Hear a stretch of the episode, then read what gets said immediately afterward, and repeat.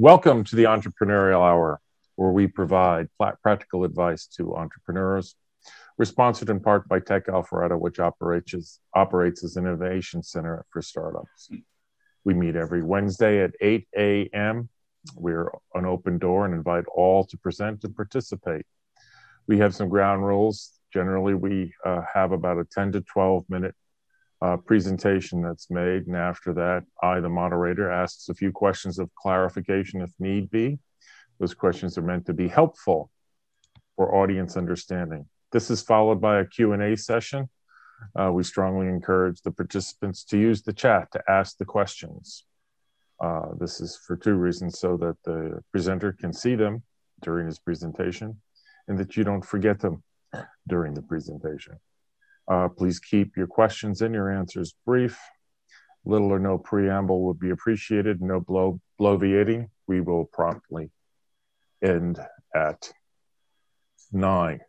Today, we have Chad Buher with us, and he is um, with a company that I guess you're the CEO, uh, uh, One Answer Data Solutions.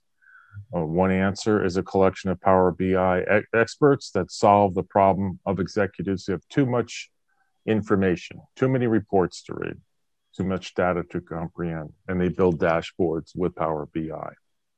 Um, Chad's had this company, I guess, since my notes indicate 2015. Right. You shut it down for about three months, three years, and then you kind of reopened it in 2020. So you're somewhat of a pivot uh, kind of mode. Um, so why don't you take it from there and uh, uh, tell us what you're about? Sure. Well, thanks so much for that intro. Are you able to see the screen okay? Yes. Okay, perfect. Well, uh, you're right. Uh, thanks so much for this opportunity to talk to you all. And I really am looking forward to getting your feedback. Uh, as Chuck mentioned, we had a good run for a couple years. We had one uh, client that was, uh, we did $1.5 million one year, and it was really good. But we focused too much on that one client and didn't focus on building other business. And so when that project ended, we had to scramble and repivot, uh, like uh, Chuck was saying. And then, um, so we've restarted back in uh, last year good time with COVID and everything going on. Good time to reevaluate. A lot of people reevaluating um, a lot of things with that.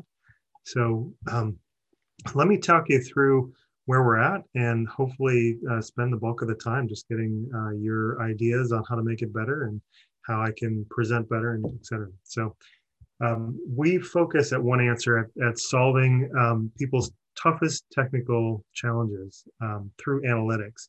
So uh, we're focused on a lot of different um, areas, but it's, it's, all related to the core data uh, that you have. And we focus on uh, various industries, but we have a specialty in healthcare. And uh, some of our main uh, customers have been healthcare. So, what types of problems do we solve? Um, our key solution that I think is the biggest differentiator is the deduplication solution. So, when different um, healthcare providers or um, insurance companies are looking at their records, there's often, uh, since they have different feeds coming in or different systems, it's it's very likely that that your your personal uh, patient record is in multiple times in their system, and they don't have a great way to identify who those people are and combine them. And so uh, back uh, uh, at Advent Health, I started uh, this effort and continue that with San Francisco Health Plan that I mentioned earlier and Health First over here in Melbourne uh, that you might be familiar with if you're uh, familiar with the Florida area. So uh, for each one of these, I've evolved the solution to improve, uh, and it takes basically the the names uh, and then um, combines those or looks for a combination of any of these uh, first and last name, address that we geocode and clean, phone number that we clean up, and other identifiers. And uh, it doesn't just um, do like a single match, it does uh, very um, complicated combinations of those and tries to um, find ones that are re- related and puts the highest uh, related ones at the top so that you can determine what the best fit um, or what's most likely to be the same patient so that you can combine the records. So seems like when I've talked to different people, a lot of people have had this experience where they've called in and said, you know, I'm Joe Smith, and they're like, well, which one, you know, and and so it's it's important to keep uh, the records uh, organized for a lot of different reasons uh, from a healthcare standpoint. So that's one of the solutions that uh, we've solved well over the years. Another one um, is kind of a more broadly applied one is where should we expand to the next location? You know, we have customers, uh, customer base in this area, but um, we're kind of getting more customers in this other area. Should we add a location? And so what we do is we look at um, the traffic uh, routes and your typical hours of business and map out all your individual customers uh, to uh, different locations and say, okay, if you're looking at three different locations, this one is more optimal uh, based on where your customers need it. And then another problem um, that uh, we've solved recently is uh, with Regal Boats here, um, right over by the Orlando airport. Um, they're, they're, they were a great company to, uh, to do a project with. They were trying to focus on how do we increase boat sales. And they're actually doing really well with, you know, the pandemic and everything. Uh, a lot of people are moving to more, um, you know, recreational vehicles or boating because they can do it independently without, um, you know, being around a lot of other people and exposing themselves. So their sales have been increasing, but um, they were asking how can we increase it more and basically after we analyzed all the data we gave them a really good um, dashboard in power bi and worked with their team to train them how to expand it in the future and basically what the root cause uh, was that we were able to identify is they have so much actually of backlog orders that it's taking you know over a year in some cases to get the boat that they have ordered so people just really want their boats sooner. Uh, so the main focus was if you can increase production to meet the demand, then you'll get a lot more sales. And so they ramped up their um, their plans to uh, expand their production line. So that was um, one other use case story. So the the general use case story of what we provide for dashboards is trying to optimize um, the reporting needs that people have. So those are um, let me give you kind of an example. So if you think about it, how long does it take each morning to understand like what's going on in your business? So uh, if we equate that to uh, uh, coffee and let the coffee cup be our hourglass, you know, does it take, you know, a venti or um, grande? What size cup of coffee? And Mike, you got a good one, good size coffee there, to uh, to really understand your business. And uh, it might take quite a bit more than you want um, based on uh, what information you have. So our um, solution is basically to take these disconnected reports uh, from compliance, maybe operations, marketing, HR, finance, take all these different reports and merge them into a single dashboard. So Power BI is a Microsoft product that we uh, focus on mainly. And it has uh, a lot of good capabilities to integrate data from multiple data sources and visualize it in a way that makes sense. And the idea is you should only need that size cup of coffee to uh, understand your business if you have all the data in the right place and integrated. And we, if we look at a dashboard, we have the rule of five that we go by. We say when you look at all your information on this nice dashboard, it should take you no more than five seconds to determine if there's a problem. So we organize the da dashboard very clearly so that you have major metrics at the top that says, is there a problem? It should give you context on what either your competitors are doing or what you did last year to say, okay, is there a problem? And then it should take you no more than five minutes to explore the root cause. So we try to organize the dashboards in in layers to say, okay, let's look at this area and uh, dig down to see what the root cause of the problem is. And then um, this whole solution should take no more than five weeks to build. Uh, that's another rule, uh, another five that we have. And then we have five proprietary software tools to help build the solutions faster because we build the end product with Microsoft Power BI, but we've developed five different uh, solutions to help get you there much faster and much more cost effective. And so if you look at it, you could, um, if your team's overwhelmed with lots of reports, you could just hire more people. Uh, that's one option, or you could get better tools and turn transform your team into superheroes. So that's what we try to do uh, with the solutions that we provide. We try to use the existing uh, team and just augment it with better tools uh, to understand your data. And uh, those specifically are um, those five that, that we talked about are tools to help you understand your data. Um, that we have different uh, profiling techniques to say, okay, you have data source X over here and Y over here, and what's in that, how do we integrate it together? So we have some tools that we've built to integrate uh, that data more effective by understanding what's there. And uh, then we've also got da- uh, master data management, um, some of the ones I talked about uh, for the deduplication, standardization, et cetera. And then we've got better ways to integrate the data. So we have some auditing control tables and some different pre-built uh, templates in order to merge the data uh, that are common in the industry, but we can build them much faster than our competitors. And then uh, we've got different things uh, to give you more insight um, into the data as well following industry standards of how we lay out the, the dashboards, et cetera. And our goal is so that you can take action more quickly, like we said, in five minutes, be able to know what you need to do to take the appropriate action. So those are our uh, five key um, uh, areas. So like um, we said, we uh, started in 2015. We grew uh, to a staff of 20 um, with the San Francisco Health Plan um, max gross revenue of 1.5 million. And then uh, that project ended, and now we're um, doing smaller projects as we uh, build up. But we we have served several, um, and even one of the more recent ones here, uh, Kaiser, that we we did a project with, is not on here. But uh, we've got uh, we've done Microsoft consulting. We charge about half of what Microsoft charges for the same consulting time uh, that that you get with Microsoft. Um, but we've we do a lot of different industries. We've worked in the automotive industry, utilities, uh, healthcare is our, our bread and butter, and um, but we're really just trying to expand and figure out who um, we can help and uh, how can we help.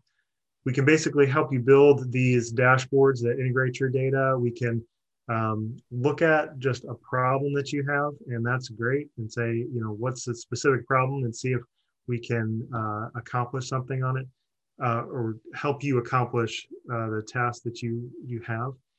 Um, in terms of data, if it's a large scale organization, they have this disconnected data. We build these structures called data lakes and dashboards to just integrate the data together and present it effectively. So we can we can do that. And as uh, speedsters, we save you time. So uh, we we go considerably faster than our competitors just because we've invested so much time into the technologies that we use and we uh, can leverage those with with projects. Um, so how do you take the next steps? Uh, we like to just sit down with you for you know no no charge do a free four to eight hours analysis.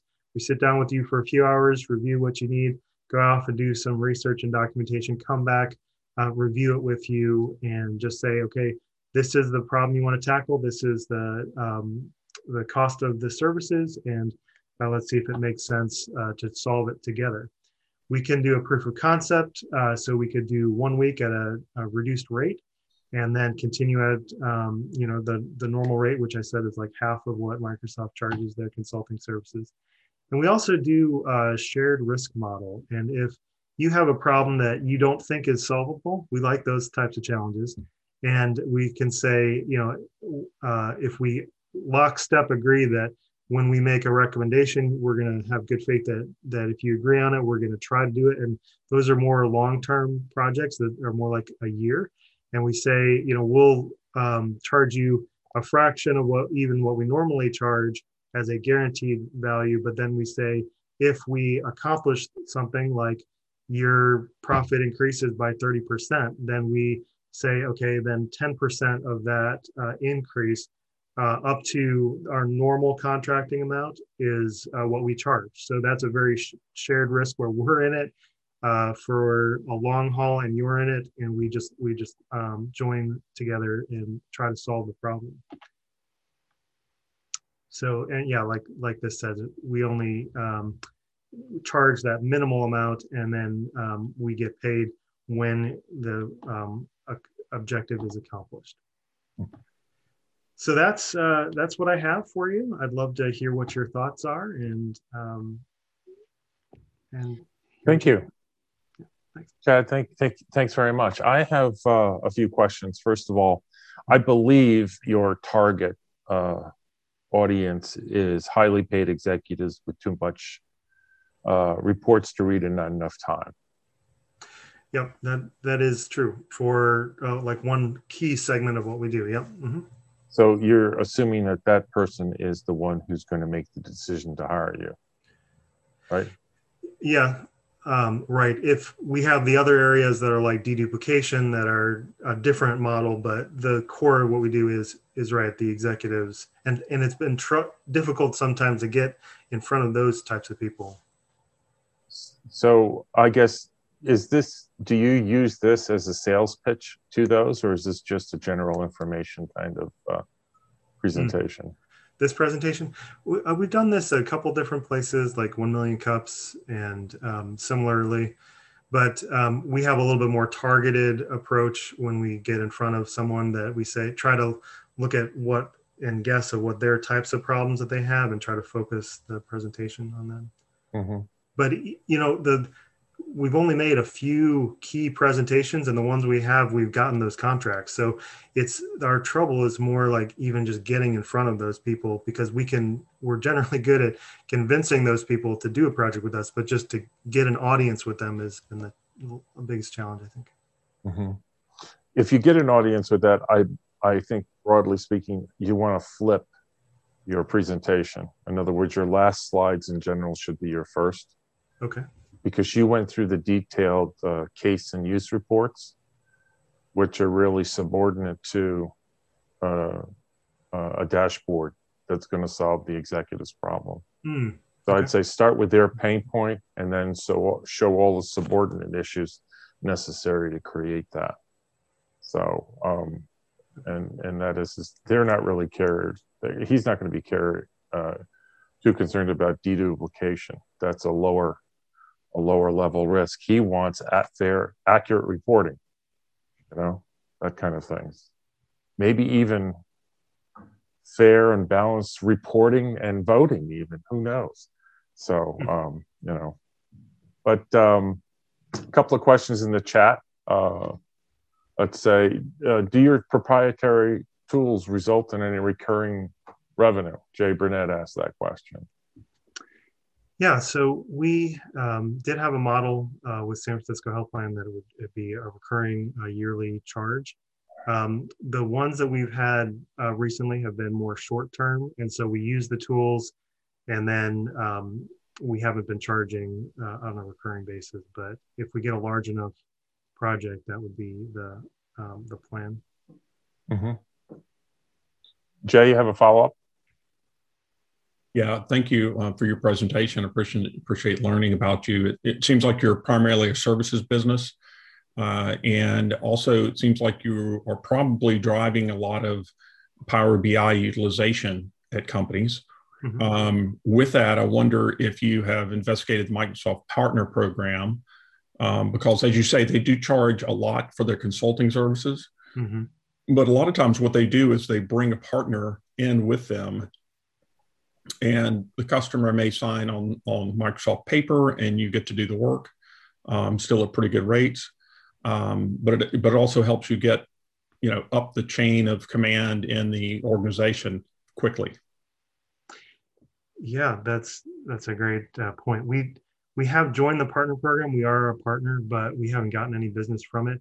Some of the challenges are you have to have five people with certain levels of competency to get a gold, silver, and gold level standard to get more. And we just we don't have that number of people uh, currently. Um, yeah. But I would I would love to, and I probably should spend more time trying to figure out how to tap into that market. So that's a good. Yeah, I would um, I would encourage you to um, consider the um, sales impact you're having on Microsoft's benefit. So um, to, toward Microsoft's benefit, I, I have been through the partner program before. I understand that there are the certification elements and things along those lines, um, but uh, when you find the right person who's responsible for Power BI sales hmm. um, or numbers in some uh, fashion in your area, and you convince them that you are impacting that, a whole lot of challenges can go away. Hmm. Um, so there's there's kind of the smoke screen. We want to know if you're serious kind of approach that Microsoft can can throw up against you. But when uh, when you're driving sales for them of a, a product that they're trying to trying to you know get more traction with, then mm-hmm. you'll you'll get love from them. Good idea. Good suggestion. I'll definitely take a look at that. Hmm. Tom, Tom asks a very uh, question. Where do you want to be in three years? Well, I would love to uh, get back to 20 um, contractors, you know, 20 um, total uh, team members um, in the next three years. Uh, I'd love to uh, expand from um, the analytics into more formalizing and um, uh, publishing the products that we have on a more broad scale so that other consulting companies could use it and pay us.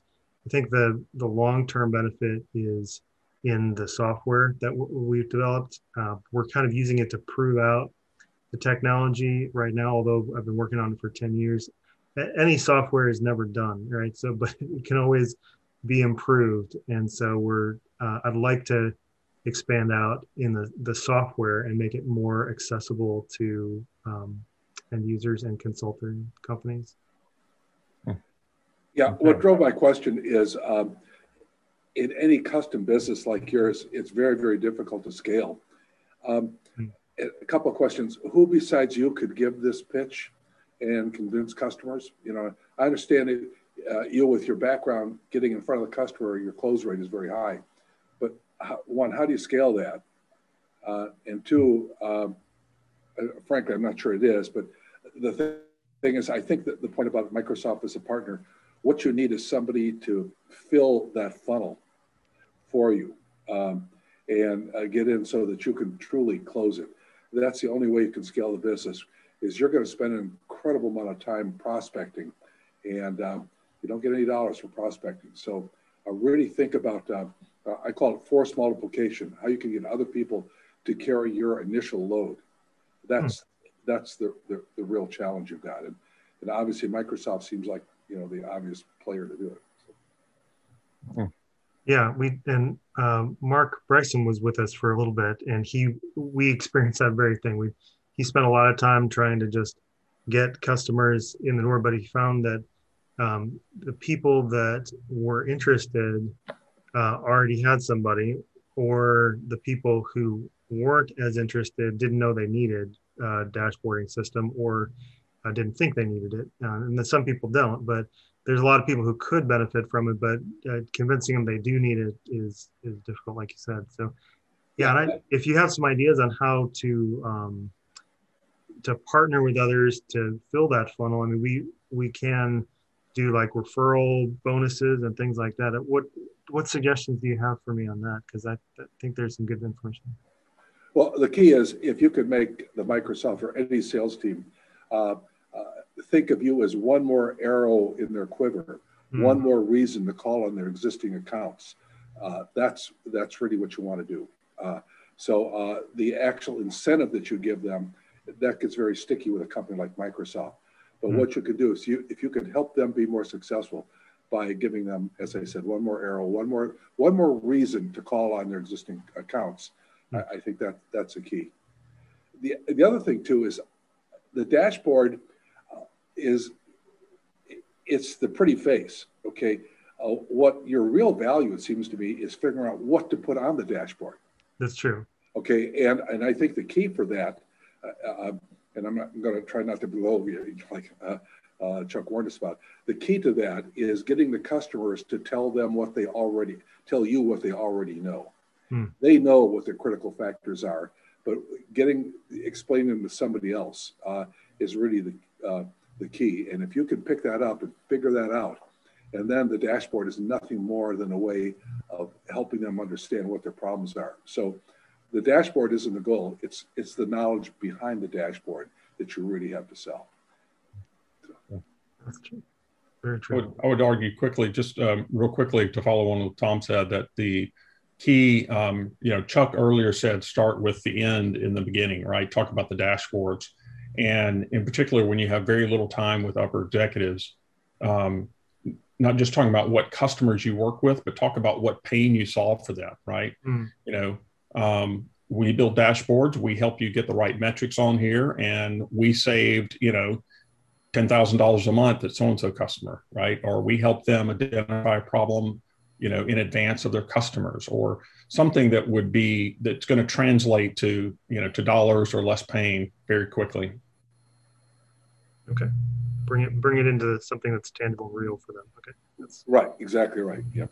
Right. And particularly, one more thing, particularly if you're in with Microsoft, you've got to distinguish yourself from things that Microsoft can do, right? You want to kind of stand out as, hey, we're the group that actually did this for customer X, right? With this great tool by Microsoft of Power BI, we could never do it without them, but we're the ones who actually made the pain go away, right? Exactly. Mike, do you want to add anything on the Microsoft uh, partner program again? Well, I, I saw Scott's uh, comment for or about sales team. So um, the question the question comes down to is two things: as a consulting company, uh, it's so hard because you go from one customer to the next customer to the next customer. You eventually consult yourself out of a job if the project's done. Um, so you got to constant have a pipeline. One way to do it, as mentioned now multiple times, is by becoming a Microsoft Gold partner. You need five, I believe it was. It's been 10 years since I was a Microsoft Gold partner. But basically, friends, family, anybody that's got those certifications that you know, let them loan their their certification number to your team. That's how you get started. So once you have your five, you become gold certified. Then you reach out to your local area contacts. Who is driving BI, Power BI in your area? Take them to lunch. Let them know who you are so that they have you at the top of their mind when they go to talk to a customer. Um, that's it. Plain and simple. That's how you survive in Microsoft's world. And you can build it to multi million dollars. And I've seen it done here in Atlanta one company go from two guys that were gold certified in two weeks to where they do 25 to 50 million in business a year, depending upon the year. And they're in the legal. So that's one way to do it. The other way is to look for a recurring revenue. Mm-hmm. And then I yield to Scott the sales question. Yeah, you, you know, when you're have if you have a salesperson or a sales team, they're going to get you a better price because you're going to be the owner. You're going to go back and forth because they're going to want to drop the price all the time, and the salespeople can keep the money up in for you. So there's a lot of different things you can do, but you can have processes, playbooks. Uh, you have everything you want in there, so you have everybody knows how they're going to make their their number. So. Because if you're the CEO, they're going to pound on you for you know getting a better price. You know, if you have somebody else in the bit in the middle of it, you know, we'll, we could get the pain, money, and decision, make it easy. So, uh, Ch- Chad, one of the the things that I see is you did mention you had somewhat of a concentration in the healthcare industry. Yeah, we do. One of the things that people want to see is that you're in their industry to stay, that you just mm-hmm. happen to fly through. So if you've got some expertise and some referenceable sort of successes there, I would suggest you go to conferences and actually meet the people who are going to be the potential customers and hmm. just be there essentially 90% of the job is showing up kind of thing um, that that would be a good way to start to find out who's having problems before they go out to bid. And maybe they'll remember you hey i know this guy kind of thing and then call you first. Um, that that would be one way to feed the funnel. So i think that's important. Um, the the the other thing I was thinking of was by sticking to BI, you are limiting yourself to people who would use Tableau, for instance, because you're software specific. And if you run into a customer who really needs your skill, um, metrics that they should be looking at, um, the contents of the dashboard. Um, is there a way that you can have that Tableau expertise imported or at least referred to, even though you may not be using it presently? In other words, a 1099er. Sure. No, that, that's a great idea. And I, there was one uh, colleague, former colleague of mine uh, at uh, when I did some work with Advent Health that I, uh, he was one of the top like 50 Tableau developers in the world, listed on Tableau's like ranking. And so I could partner with him again and say, you know, we do Power BI and Tableau, mm-hmm. and uh, maybe even Qlik, you know. So uh, that's a good, that's a very good suggestion. Try to not limit myself to one technology. Right. You don't need to be a uh, Microsoft evangelist to help a particular industry. Um, one of your slides actually had sort of five point slide kind of arrows are pointing across the top. And it actually looked very much like a Dynamics 365 implementation slide. Hmm.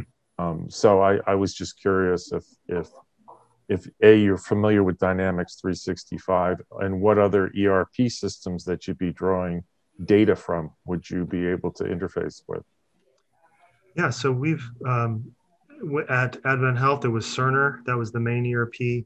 Uh, we've done um, uh, Oracle e-business suite back at Citizens Energy Group.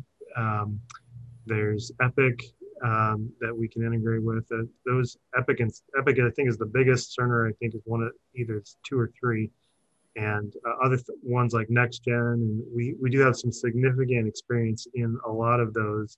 And it takes years to get good at that. And, and I've been at this um, 20 years, so it's um, that's a good point. Maybe we should highlight our what we integrate with in the past, and it's easier to work with us because we know your data, we know your systems, and if they see that, maybe they'll be more uh, willing to work with us.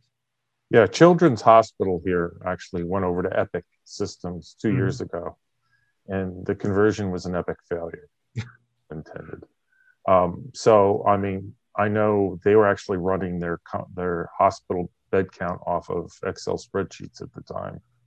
Um, so it it was a mess, but there would seem to be an opportunity because even after you've converted to the system and fixed all the data, that data is still bad, and I'm sure. not sure they'll ever correct it. But uh, um, you know that that would be one opportunity. But to get to meet those, you you kind of have to be where they go, not where you where you go. Um, so um, I would create different kind of, I would say web pages, but presentations for each industry that you want to attack so that you're not bringing snow to Alaska. In other words, you're never going to get a customer if you go to a Power BI meeting. You're going to meet other Power BI guys who are looking for customers. Um, so that would be interesting. So that when you go into healthcare, you say, well, here's all my referenceable uh, success stories, if you will. And if you were to go into, say, automotive or supply chain, you have a similar uh, uh, approach, shall we say, or a sales pitch to do that. So, um, uh, Chuck, if I could uh, build on that for a second, I had to step away. I'm sorry, the painters here at the Tech Alpharetta Center. So, so I may you may have covered this, but um, a couple of things just in reverse order. Uh, uh, Chuck, I think what you said, and I like to refer to as your web page as a launching page, not a landing page. And so the launching page, the first page, talks about different industries or different solutions, and you click on that to go to something very specific. Uh, you know, for industry, something that really resonates with people. Um, the reason I say that is nobody wants to hear about uh, oil and gas industry if they're in healthcare. You know, like that. So as quickly as you can is get people get your website to focus in on them so so think of your homepage as a launching page that takes them to a landing page. Okay, so subtle difference. The other thing too is somewhere in your presentation, uh, early on, you want to get the message across. Uh, well, first of all, let me back up. Uh, there's two sides of every business: cost side of business and the revenue side of business. Senior executives are forced to take time to think about costs. They want to focus on revenue.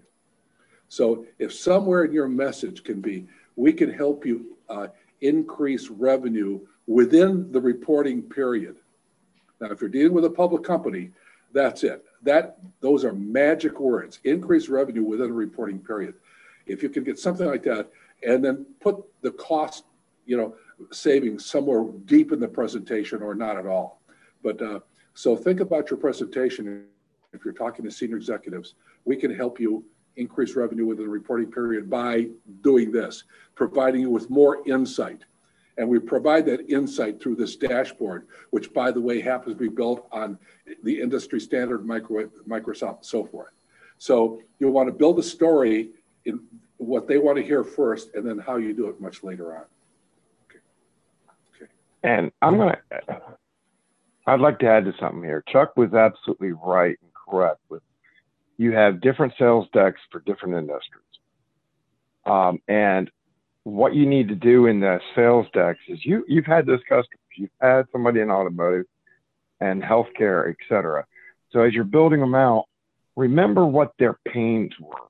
Just make a list of the top three pains across each industry and speak to those pain points in the deck so that you're hitting the same pain points that you know that the customer may have. Mm.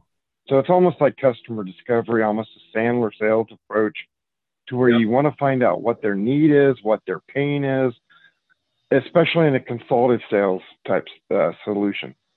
So you, you know, focus in on those three or four, as then as Tom said, especially for public traded companies, the revenue aspect of it, increasing the revenue in a shorter period of time, et cetera, is going to really perk their ears.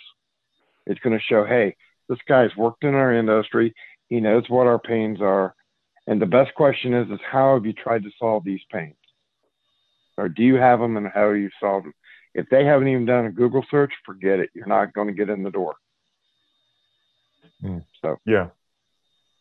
You know, one of the things that Tom was focusing in on is really outcome based sales more so than feature based sales you gave us three case use things that you could do. I think it was uh, deduplication, um, best sales location analysis, and things like that. Well, each one of those has an outcome that the executive has to relate to. Yeah. Um, and so that that's really important. Don't focus in on what you do, but what is the outcome that they're trying to achieve? No, no one really buys a feature. They just buy the outcome. And and that's that's really important. And if you can be a guide to them uh, on the way to that outcome they're always going to look at you as uh, you know a positive influence and somebody they want to have on your team.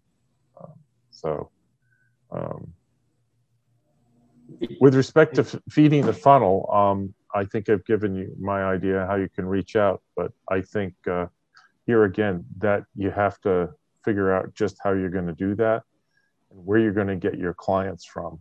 Um, i know there's been a lot of talk about microsoft but um, i'm wondering can you develop um, dashboards for netsuite for instance because uh, they have a dashboard idea there as well and the only reason i'm su- suggesting that is is that the way you can scale is scale to different platforms other than Power BI and then different industries as well. So you'd be more of a horizontal scaling rather than a vertical one.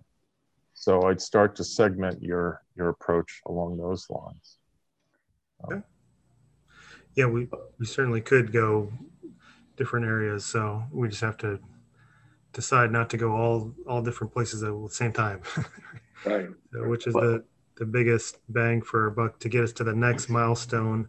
And then um, I think your, your suggestion earlier about like if we can find other partners or other people that already have those skill set, then we could scale easier than me trying to learn, you know, a different uh, Tableau or something like that. So I think that's a good um, suggestion. If we become a little bit more versatile um, and um, with partners, you know, and then then we can grow faster. Maybe. Yeah, I, I would. Mike, Mike might uh, confirm this as well, but in my experience as a, as a Microsoft partner, you actually get more traction when you're not exclusive. So if you're only talking about Power BI, then you'll get some attention from them, but they kind of know that you're gonna, you know, you're just always in their in their wheelhouse, right? Um, when you're, you know, when they, you don't talk to Microsoft a lot about it, but when they realize that, hey, they do a lot of stuff with Tableau, and they could be, you know, um, steering customers toward Tableau instead of mm-hmm. Power BI, you tend to get more love from them.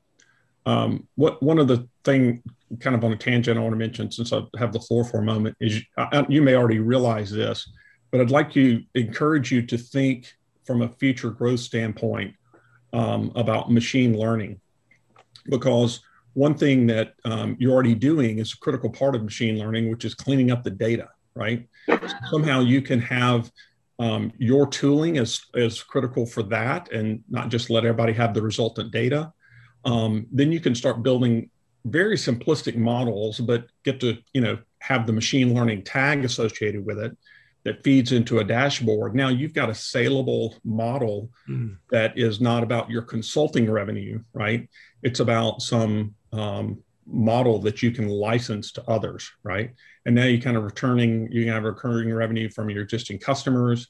You've got some customers you built you know, analysis dashboards, which are somewhat a historical look kind of dashboard. But now with machine learning, you can kind of present a forward looking a little mm-hmm. bit, right? Mm-hmm. And now you could turn it into a recurring revenue model. And Jay's absolutely right on that because I had a consulting company, and what I did is I, my biggest mistake was when I signed my first client, I locked myself into consulting to them for three years to where I couldn't go out and sell. So I had to find out, figure out how, number one, bring in a sales team, number two, and trust them and the right salespeople. And then number two, I quickly pivoted within that first year to a reoccurring revenue. So I went from being Microsoft Consulting, building networks, data centers, etc., to offering managed services, and then the following year, online data backup. And that went through the roof.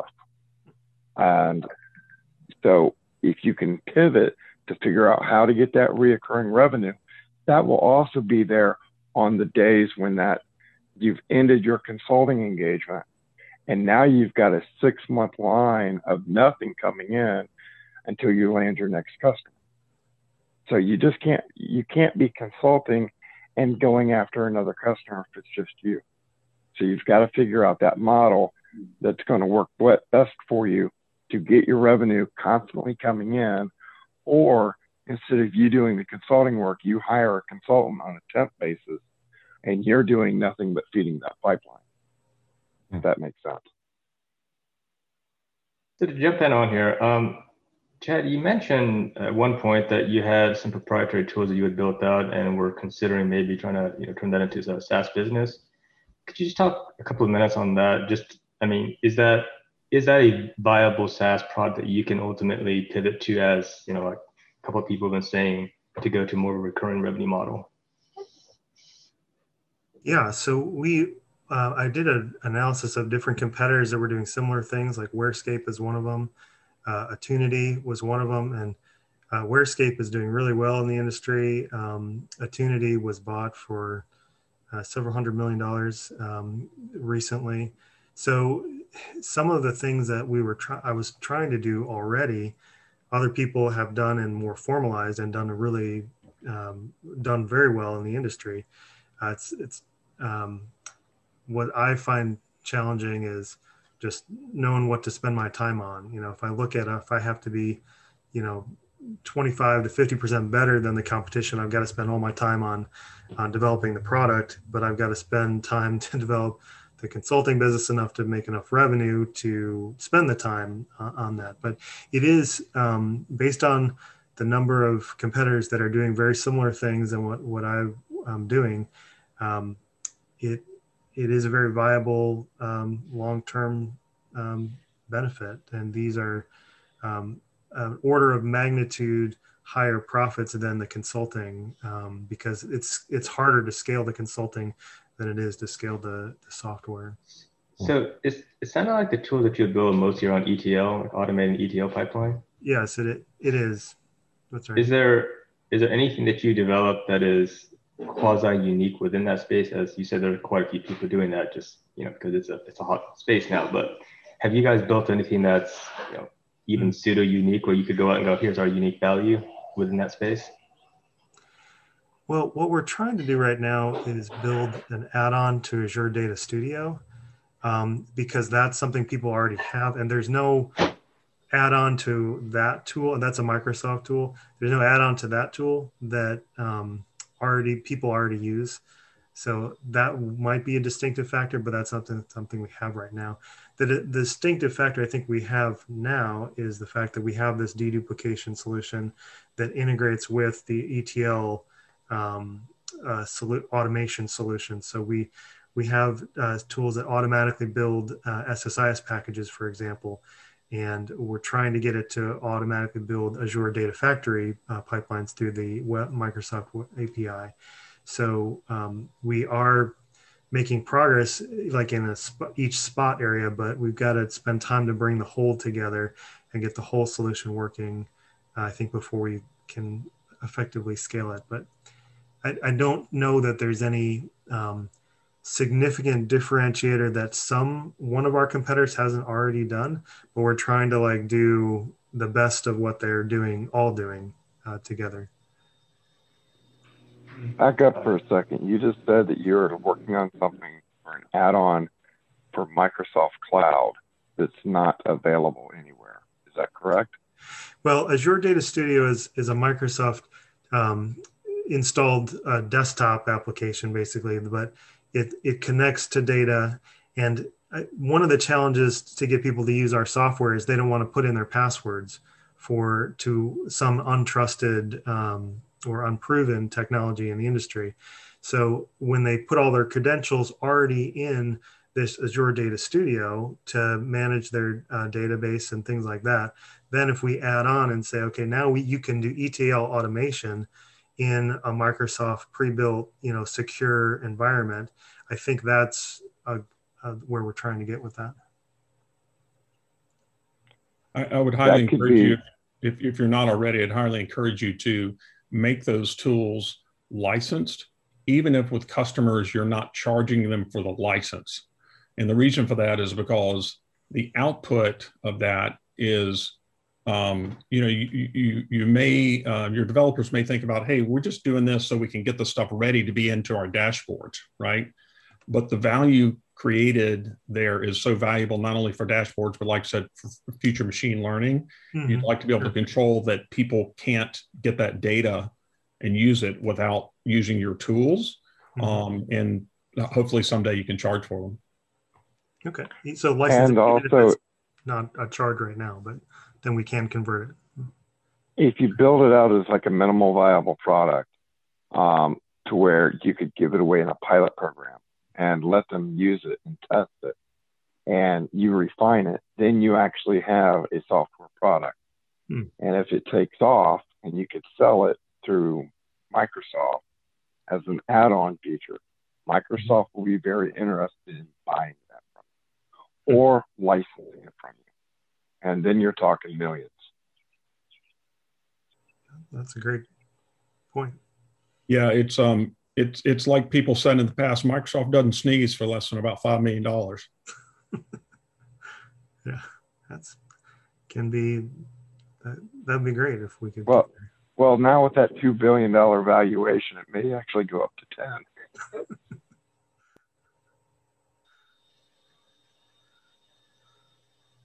even better.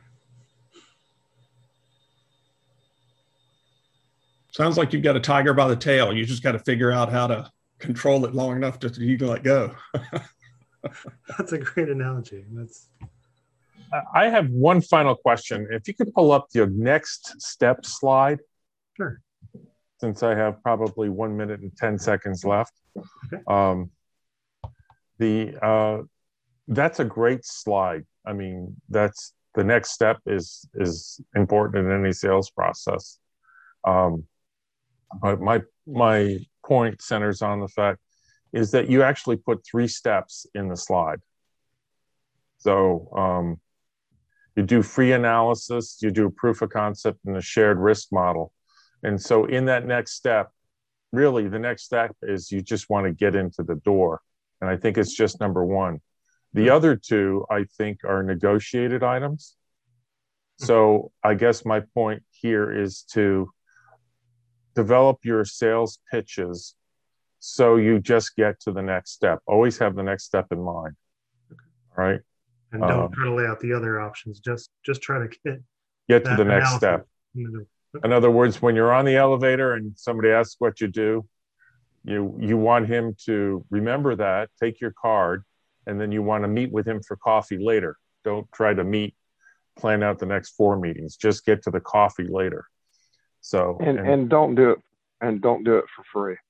yeah, yeah, the proof of concept and all that stuff, pay they're gotta pay for. Definitely. Yeah.